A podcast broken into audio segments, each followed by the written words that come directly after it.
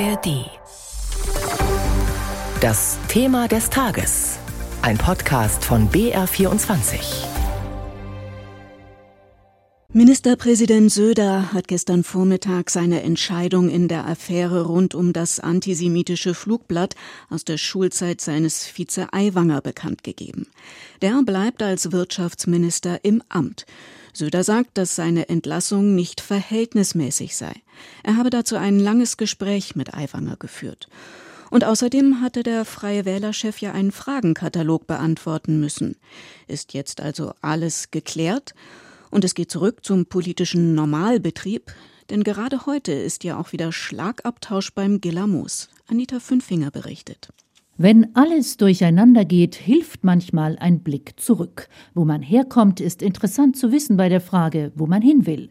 Die Koalition aus CSU und Freien Wählern ist wie so viele Koalitionen quer durch die Republik nicht aus Liebe entstanden, es ist ein Zweckbündnis, ebenso wie die Ampel in Berlin oder sämtliche GroKos davor. Der Blick zurück zum Gilamos 2022 verrät, man mag in Bayern auch manchmal in der Koalition streiten. Die Berliner sind für Ministerpräsident Markus Söder immer schlimmer. Dagegen ist das, was mich mit Hubert Aiwanger verbindet, eine Romanze, meine sehr verehrten Damen und Herren soweit es emotional tragbar ist, ja. Emotional hatten alle Beteiligten viel zu tragen in der vergangenen Woche. Soll Markus Söder den Vizeministerpräsidenten von den Freien Wählern Hubert Aiwanger entlassen, weil der als Schüler ein antisemitisches Flugblatt in der Tasche hatte?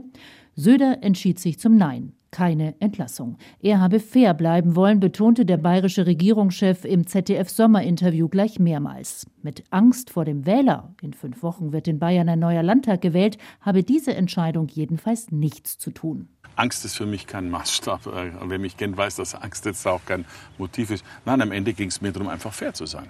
Mir ging es einfach um Fairness. Das sehen andere ganz anders. Reines Kalkül betonen die bayerischen Oppositionsparteien SPD, Grüne, FDP und AfD gleichermaßen.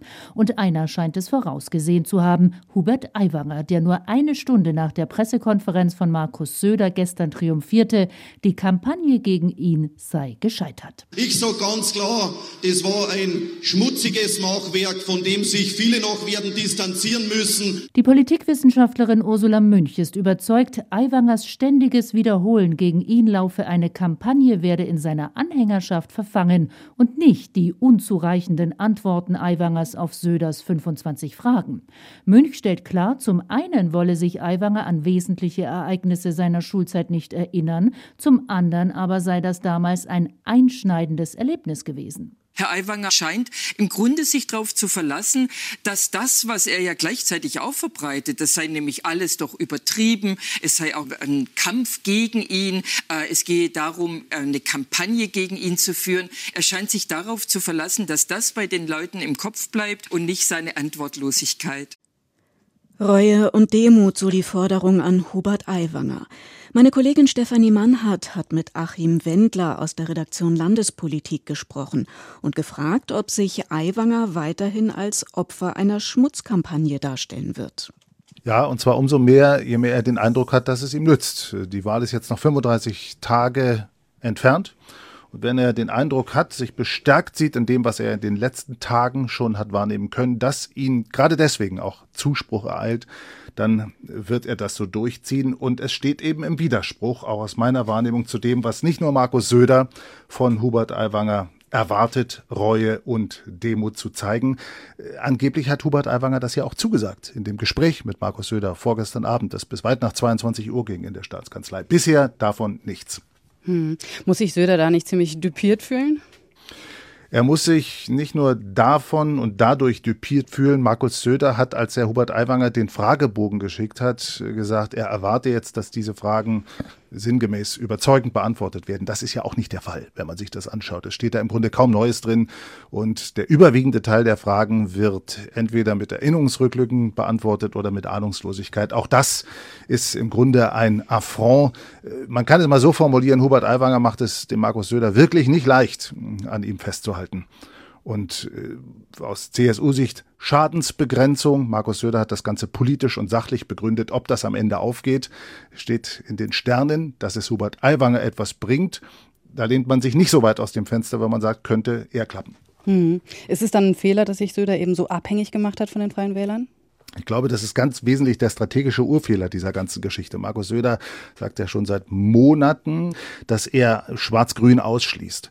Das ähm, hat die Grünen, insoweit ist diese Strategie aufgegangen, tatsächlich geschwächt. Das hat sie demobilisiert in Bayern. Sie haben keine Regierungsaussicht und na gut, das elektrisiert jetzt eine Partei nicht.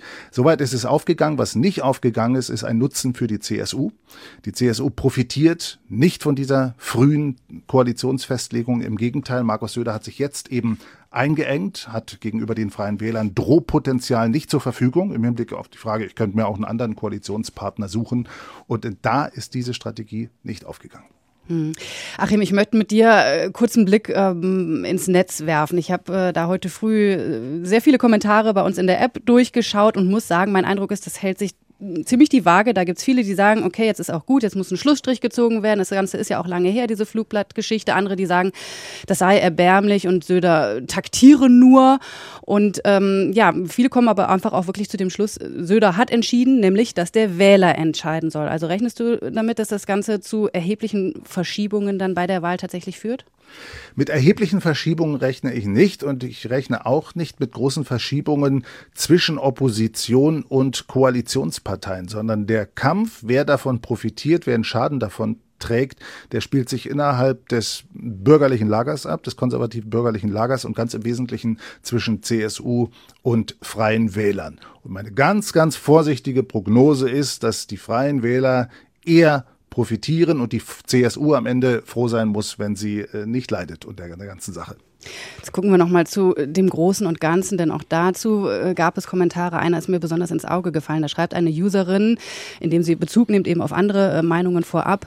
Sie schreibt, an den verharmlosenden wie triumphierenden Kommentaren merkt man, wie Aiwanger die Erinnerungskultur, die bisher fester Bestandteil einer demokratischen Haltung war, bereits geschädigt hat. Also was würdest du sagen, ist da wirklich auch ein Schaden für die Demokratie entstanden?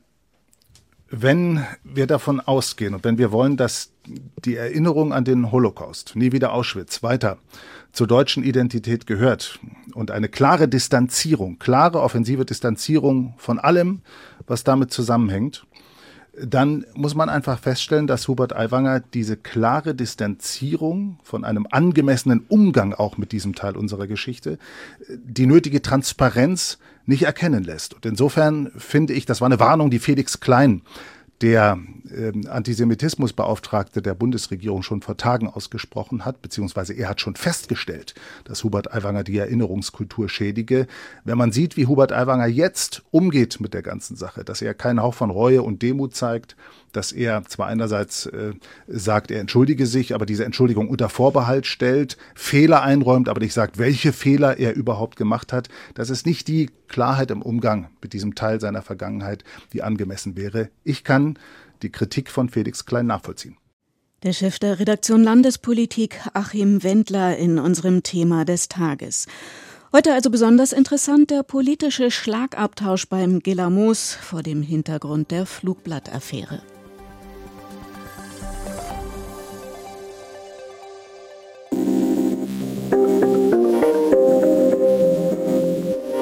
Hast du das Gefühl, dass es fast nur noch schlechte Nachrichten gibt?